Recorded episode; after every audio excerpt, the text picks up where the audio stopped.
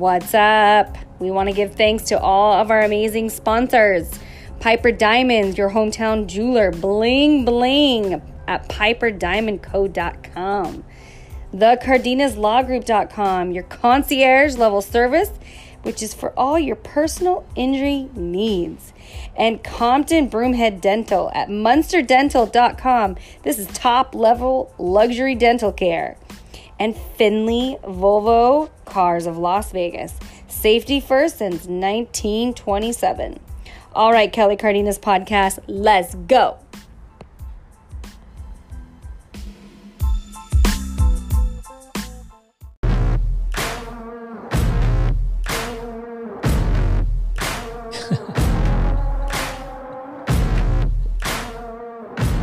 Don't look there. Don't look at the picture. Welcome to the Kelly Cardenas podcast, where attitude is everything. On today's show, I'm going to be telling this guy in front of me not to look at the screen 100 times, and I'm also going to tell him to adjust his mic a bunch of times too. This is the wisest man that I've ever met in my life. You guys know him. He's famous all over the world, and he goes by one word. He's really super nervous right now too, and he's never nervous. He told me yesterday that, like he's never in his life been intimidated by anything because he relies on his relationship with the Lord, although in front of a microphone or a camera, that's where he gets a little bit shy. So I'm gonna stair step him through, and then it's gonna be like a car warming up. Once it gets going, guys, your doors are gonna be blown off, your ears are gonna be on fire, your heart is gonna be full, your mind is gonna be full. And I'm just so excited to be able to spend a little bit of time. We're probably, we're going to try this. We want to go for a quick 25 minutes, but these 25 minutes are going to be the quickest in your entire life when you're listening. If you have watched me on social media, if you've, touched me at all, you always hear me talk about my pops and the things that the wisdom that he's given me, the life that he's breathed into me. And so it's my honor and privilege to have on the show today, Pops. Okay. I have to surprise him because I surprised you walking over here. He's like, what is going on? And I put the headphones on, and then you said, whoa, what is happening? And I wanted to talk to you because there's so many people out there that for me, they asked me, like, where do you get some of the things that you get? Where is your mindset? Things like that. And I say that there's two different scenarios that I got. I got dad early on in my life, which was the military guy that was like, you do it now. And then I get Pops, and Pops is this wise, wants to make sure and love everybody and find out where everyone's at. And dad was a little bit different. So let's talk about dad first, and then we'll go into Pops. So dad first. First, that discipline, that you had, the uncommon discipline that you had. Where did that come from? I guess just being around my dad, and was just driven from the very beginning of my entire life. I didn't know what it was, but I always had something inside of me that was burning inside of me, and I didn't know what it was, and so I just never had any goals, never had any, I just didn't know where I was going. I just knew that I had to keep going straight ahead. I mean, as far as failures, people talk about failures. I don't think I ever had a failure. I never looked at it as failures. It was just, I didn't have time to look at it that way. I had to keep my eyes on where I was headed, and I didn't know where I was headed, but I knew I had to keep going. Well, there's an amazing man that I always hear about, and I never got a chance to meet. I believe he was your pop 44? He was 44 when he passed away. I never got a chance to meet him. I'm 45 right now, so I think about that. I mean, he was a young dude, really, really young guy. The first time I ever saw a picture of him, it freaked me out because I thought I was looking at a picture of myself. Mm-hmm. And so let's talk about, I mean, he was a mountain of a man, and let's talk about him, because hearing the stories of him and some of the things that he did, listeners right now, if you don't want to, if you want to have excuses in your life, then please shut the podcast off right now, because once you hear the stories of what this guy went through and the mentality that he had and the resilience. So let's talk about your dad. First of all, tell us his name. Flovelto. Yes. Cardenas. And everybody called him Bob because they didn't know. That was back in the day when it wasn't so cool being a Mexican, okay? All right. Now we got Taco Bells on every corner, so it's okay being a Mexican, okay? But it was really different. And my dad was really a quiet person, but he was very focused. Uh-huh. And he married my mom, and she had two children at the time that weren't his. And he raised them, and then had the other 7 children. No, there was 8 of us, so the other 6 children. And he got up every morning, and he ran 5 miles. And that was before he had running tennis shoes and stuff. Okay, so we're talking about work boots, and even in the snow.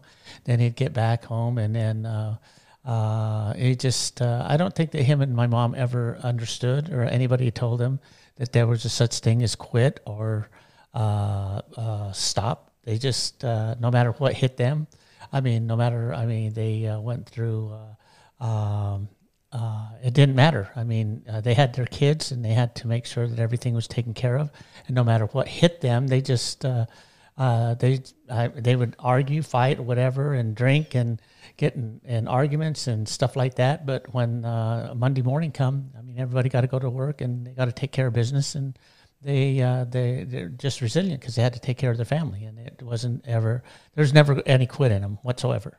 Mm-hmm. And I remember one time my dad, had an old 58 Dodge station wagon, and he got out of work, and he would leave work, and then he'd go out to a ranch and do his second shift, because he had to work 2, sometimes 3 jobs at a time. And so anyway, he gets halfway going to his second job, and the drive went out in his car, in that station wagon. So he just turned around, put it in reverse, and drove it all the way there. And then he had to drive it 18 miles back home. In reverse, okay?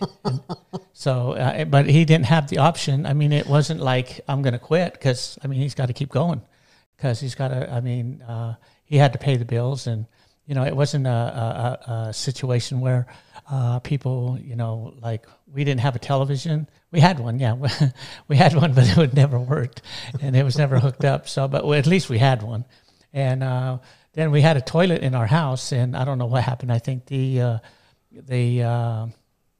something happened with the plumbing, and so anyway, so we didn't have the money to fix the toilet, so then we built an outhouse, so that's where we would do our stuff, and so just and then we would have to chop wood, and everybody else would get coal at that time, and we couldn't buy the coal, so we went up in the mountains and chopped the wood, saw and stuff, and used to spend a lot of time with my dad. And I used to sit and listen to him, and he used to talk about business and talked about business and talk about business. Maybe one day we could, you know, do this, or we could buy that. So he was like kind of a dreamer.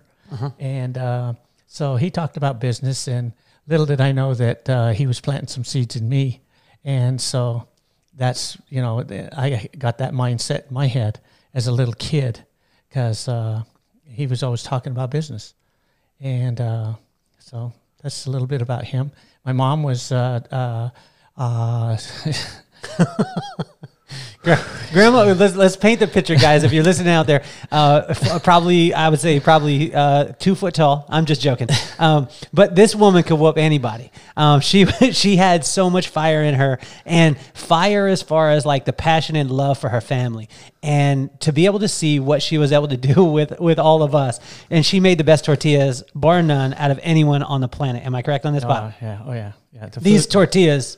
We're on another level. The food was amazing. Well, let's talk about your mom's spirit too, because I mean, you got was it 5, 6 kids, yeah, right? So 6 kids. 7, 8. Okay. So tell us about where you guys are living at this time, because I think a lot of times I paint the picture, or I tell guests of mine that I've had, and I try and explain Ophir, but until you've been to Ophir, I don't think you could really understand what this is. Yeah, Ophir was right up in the mountains. We step out our back door, and you look as far as you could see up. Probably the mountains would be probably, I'd say, maybe 50 or 75 feet from the back door, and then you look straight up, and it was cliffs all the way up. Mm-hmm. You couldn't see the top of them. And so then we had garden places. We had to raise we raised our own vegetables. We worked at different ranches, and they would give us vegetables. And we had a root cellar where they would give us vegetables in the summer, and then we would dig in our root cellar, which is underneath our house, and bury the vegetables. So then that way in the winter, then we could go down there and dig them up. And, you know, so we'd have fresh vegetables. And my mom would put together, we would go and pick fruit, apples, oranges, cherries, and all of that stuff. And then she would bring some of that stuff home, and she would, make jelly and all of that stuff. And so it wasn't an option. It was just what they did. You know, it was just not.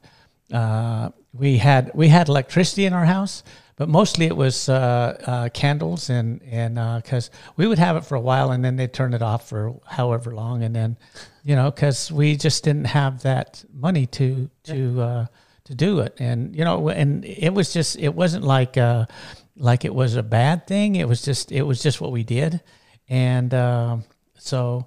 My mom was never once, she always washed our clothes. And sometimes we're talking about the old washboard thing, okay? But hold on for a second, Pop. Tell the listeners right now how old you are right now. I am right now? Yeah. How old are you right now? 67. 67. He's a young man. And when I say that, the reason why I want to give context to this, because a lot of the things that you're talking about, we're talking a Little House on the Prairie right now that you're painting a picture of. But this is not a guy who was born in early 1900s.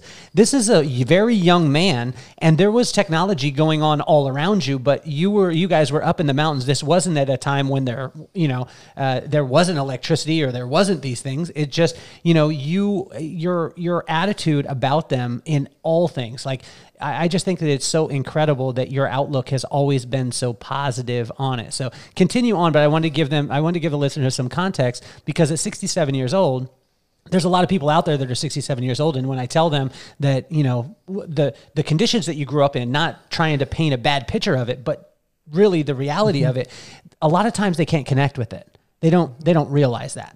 Well, and the people all around us, I mean, everybody had electricity, everybody had toilets inside, and, you know, all our neighbors, and, you know, they had 2 or 3 cars, and we had one car, and you know, sometimes it wouldn't work. And so I learned to be, there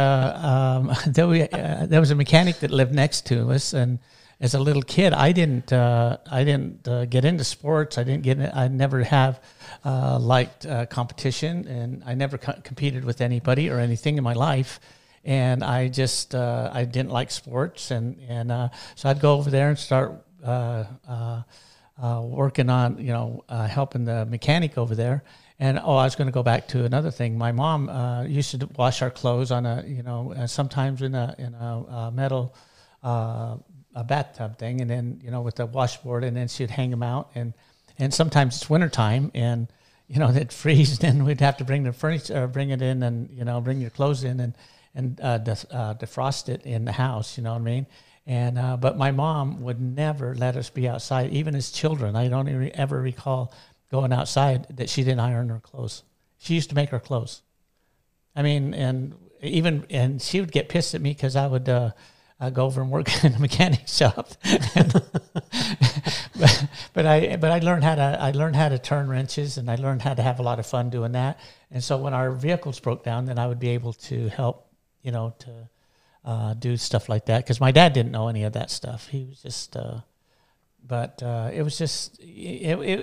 there just wasn't a lot of options, you know. Mm-hmm. It's just whatever was thrown at us, and, you know, it was just, you just did what you needed to do and made it happen, you know.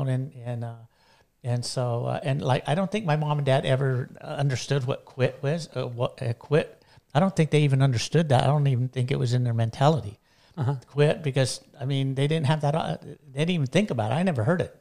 You know, it's just, and so my dad told stories, like I said, about business. And so I guess, and then one day I got it cross-wired in my head that, you know, I got pissed because I get in junior high, and everybody's talking about cartoons and eating Twinkies and cupcakes and having televisions and indoor toilets. And then I'm like, damn, I'm getting, you know, I got robbed here. What's going on here? And I got it wired up in my head that, you know, I'm being robbed here. So I decided to run away from home, and like, I'm going to really run away. So back in the day. And so I did. And then it just, that's what kind of, it really hurt my parents a lot, because, I don't know.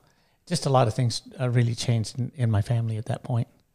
So one of my favorite stories that you've told me, and you always call me boy. So like when we're talking, and you guys are going to hear the shift here as you go, because like even talking to you now and as you talk about it, like you're letting me know about the foundation of dad, like who dad is, right? And I remember like dad, one of my favorite dad stories, and I don't even know if I've ever told you this, is you would call me boy all the time. You would be like, hey boy, go do this. Hey boy, go do that. And I remember you saying, because I would ask you about growing up and like getting in altercations or whatever it was. And you always looked at altercations as so simple. It wasn't like I was going to fight you or you were going to fight them. It was just like, you know, you were going to make a decision. Like there was, you know, one person going to walk away from this going to be okay. And the other person wasn't going to be, and you made that decision. But probably one of my favorite stories is that, and I said, how, like the mentality of it. And you said that, you know, I used to chop wood. I used to do all these man things. And so when a kid would come up against me,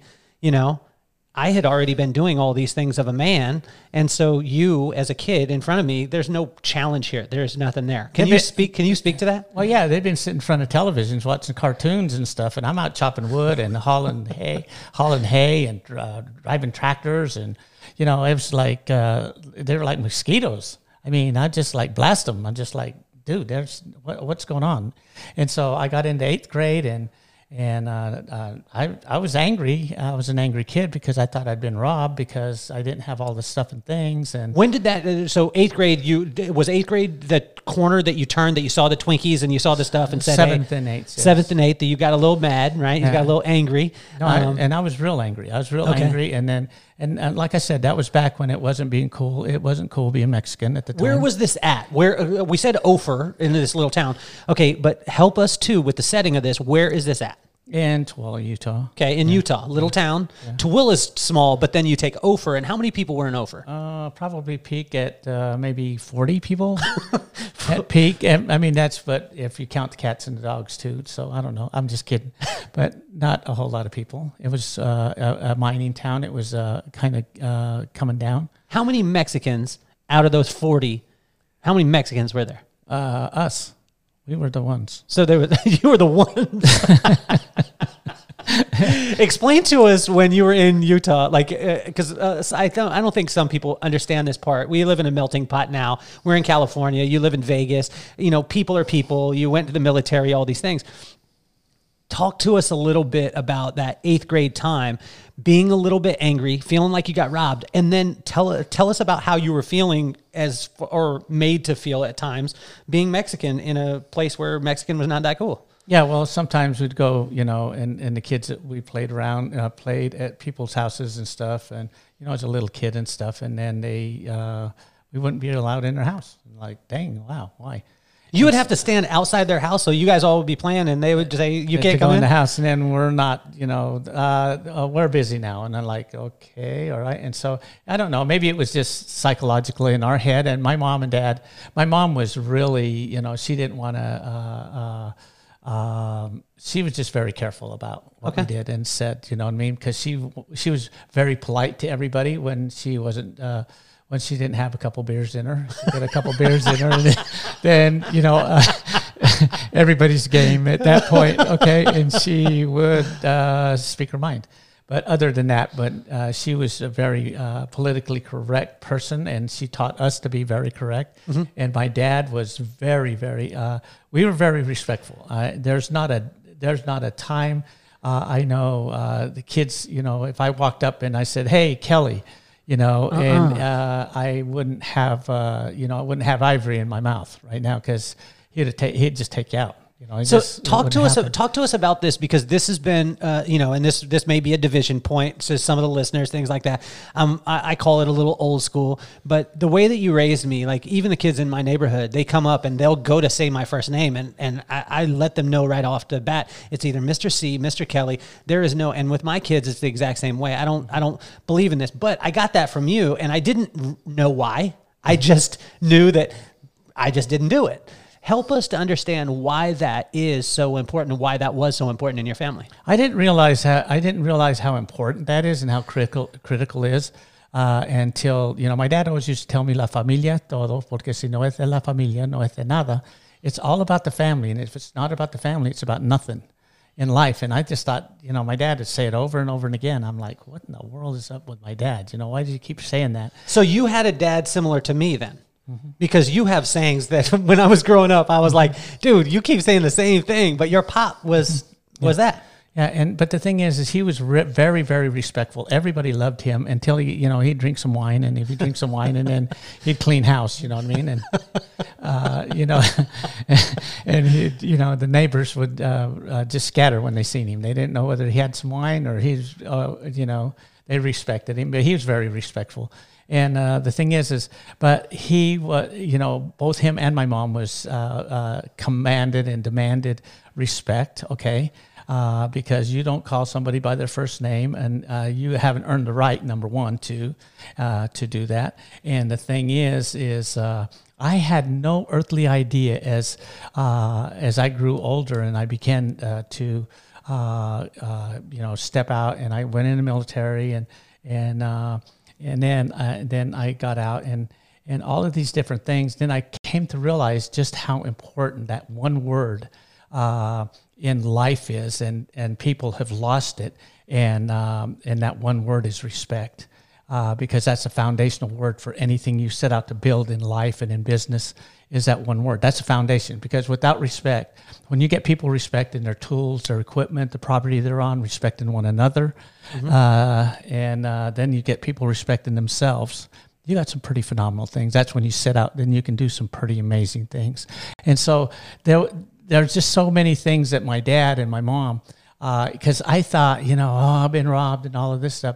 But as I look back, it was just like they just set me up for where I'm at and what I'm doing right now. And mm-hmm. it's crazy, because it was just so simple. And my mom and dad didn't go to school, and they didn't have those opportunities.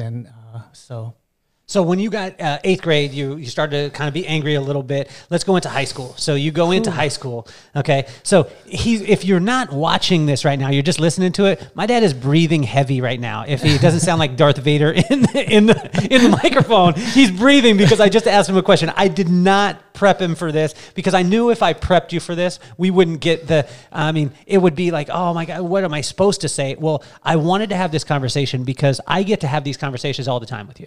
I get a chance to be able to do this. And so many people, like, they get a chance to be around you for like 10 minutes and they're like, oh my gosh, it's Pops.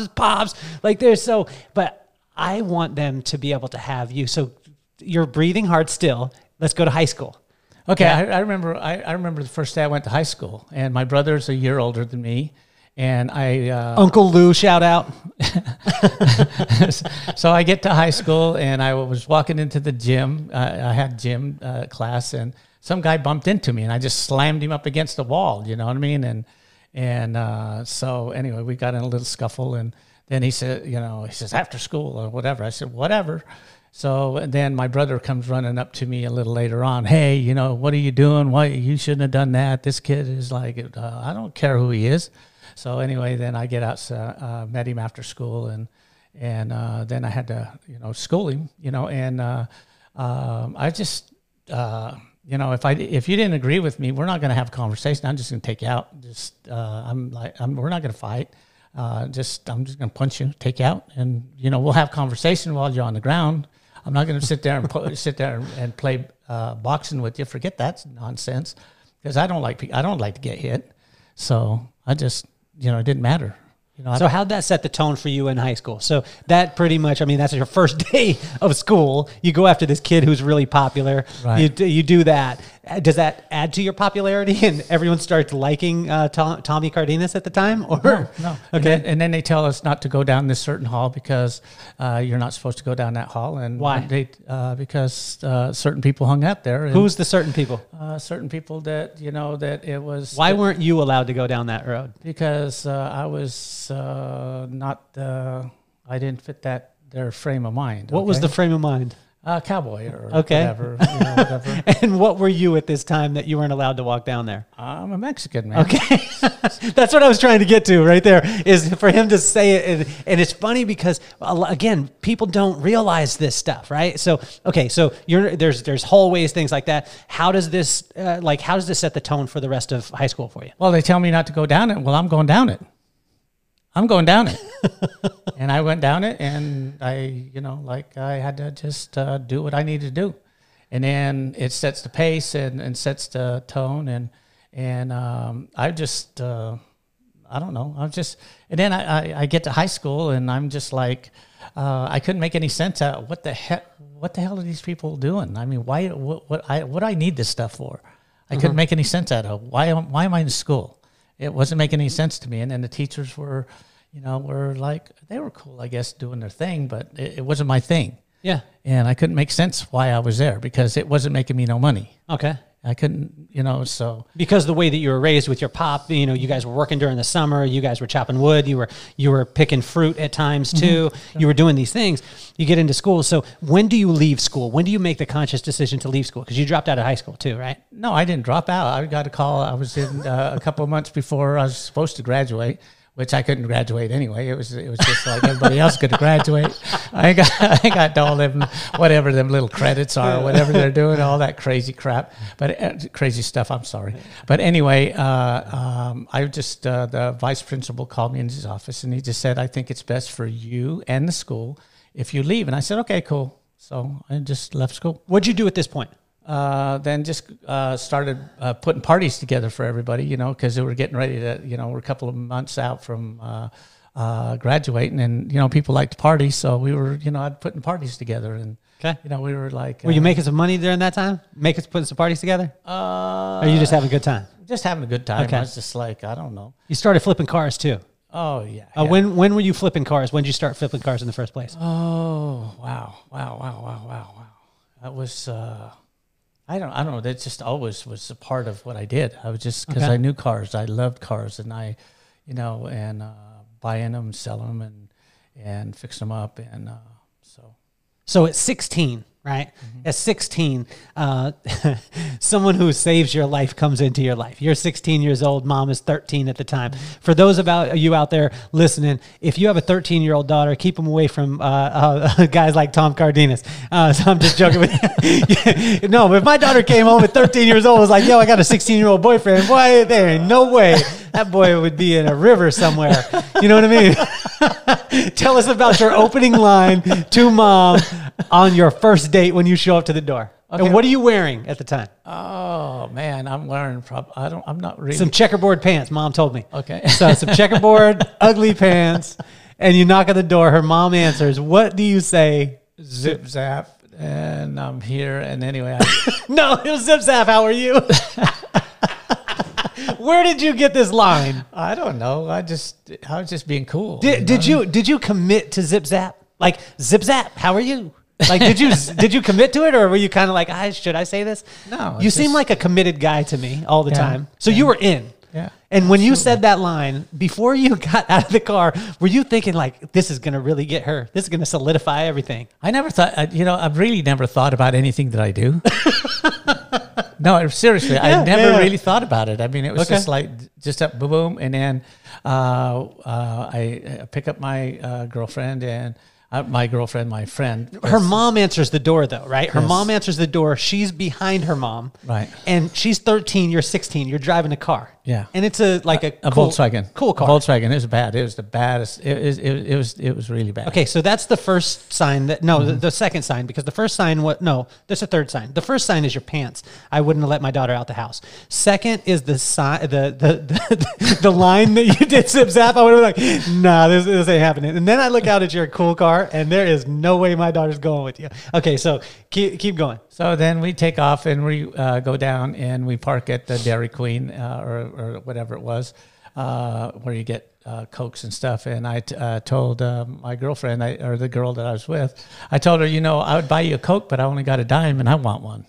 You know what I mean? That's game. That's game. Recognize it, everybody out there. Did you guys say that again? Say that scenario, but say it a little bit slower, because for our listeners, you gotta. Okay, hold on. Let's have a moment of silence here. Now, tell us that story again, but say it a little slower so they get it. No, I told her, you know, I would buy you a Coke, but I only got a dime and I want one. And she stayed. She stayed. That is, that's game, Pop. So we sit around and then after, you know, we watched the cars go by and stuff. Then I took her back home because she had to be at home at a certain time. And then so I pull up in the driveway and she says, "You are welcome me to the door." And I'm like, "Well, I mean, the door's right there. Like, I mean, what's up?" You know, so, yeah, well, of course I'm going to do that. Okay. Like, I don't know. Like, why do I need to walk you to the door? But anyway, then I told her before she got out of the car, I said, "You may think I'm crazy, but I think I love you, and I think I'm going to marry you." And she looked at me like, "Huh?" She says, "Yeah, I think you are crazy." And so I walked her to the door, and 49 years later and 46 years married. Bam. That's game. That's game. Okay, so take me to the military, because you're, I love how I said, "Did you drop out of high school?" You're like, "No, I was just about to graduate, and they called me and told me that I shouldn't come back, and I agreed with them." So you start doing parties, and then let's go to the military. You go into the military, right? Mm-hmm. So from that point, why is that? Why did you want to do it, and what was the... Because I was sitting out in front of the high school, and it was final draft. They were drafting. It was the very last of the draft numbers that for Vietnam. Yeah, going into the military, okay. You're getting drafted. Yeah. Okay. And I was sitting out in front of the high school, and you know they were calling the numbers. You know they call the numbers out on the radio. You okay. know, and they said number 1 draft pick is number 6 March, and I'm like yes, because I'm March 7th. Okay, all right, I'm clean, right? And number 2 March 7th. I'm like, oh shoot, that's me. And so me and my friend decided to we're gonna go in the army, right? Uh-huh. Or we're gonna the military is gonna take us into the service. So I'm like, oh, shoot. So we went in the Air Force and talked to the guy. And you know, he said, you know, we signed up the papers and did all of that stuff. And so anyway, when we signed up our stuff on Thursday, and we partied Thursday night until way into the next morning. And when I woke up in the morning, it came over the television, the draft's been abolished. And I'm like looking at the thing like, huh? So I called up the recruiter and I said, "Dude, tear up them papers. I ain't going to no military." Mm-hmm. And he said, "Well, sir, Mr. Cardenas, you have a choice. You can either show up or you go to jail. It's up to you." I'm like, damn, I guess I am going to go to the military. Freaked me out. So that's how I got in the military. That's crazy. So when you get in the military, you have the same kind of thought process from when you're growing up. It's just like, this is something to do. I got a goal. I laser focus. I set it on something, and I just move towards it, right? So you work in the safety. You work in safety at the time and in military. No. No, when I first went in the military, I went to the when I got signed up. The guy says, "So what do you want to do?" And I said, "I don't want to work on computers. I don't want to have anything to do with computers. I want to work outside." And he says, "Okay, I got a great job for you.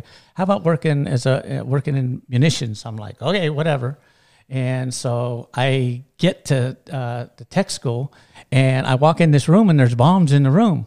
I'm like, huh? It scared the crap out of me. I'm like, no. I'm out of here. I'm out of here. No, I can't. I'm not. That's crazy. You're around bombs. And so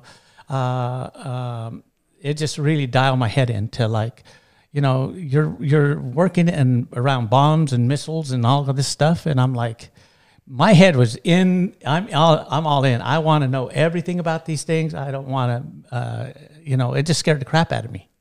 So this little kid from Ophir, town of 40, not 40,000, 40, ends up dealing with bombs. I don't know that I would have let you deal with bombs, but you get to that. And then let's talk about that next stage, because then NASA, there is an opportunity, let's say. Yeah. And that opportunity, you go at it the exact same way that you go at everything that I've ever seen you in my life, Pop, that you go in and there's not really an option. Like, this is what I'm going to do. Well, it was pretty crazy because I did the munitions stuff, and then I had an opportunity to, you know, one day a guy come up to me and he says, "Hey, Tom, there's a brand new opening, and it's in safety, and did you interview for it? And I'm like, interview for what? I mean, what is it? Is it a good thing? And he said, well, yeah, everybody wants it. And like, it's great. I'm like, okay.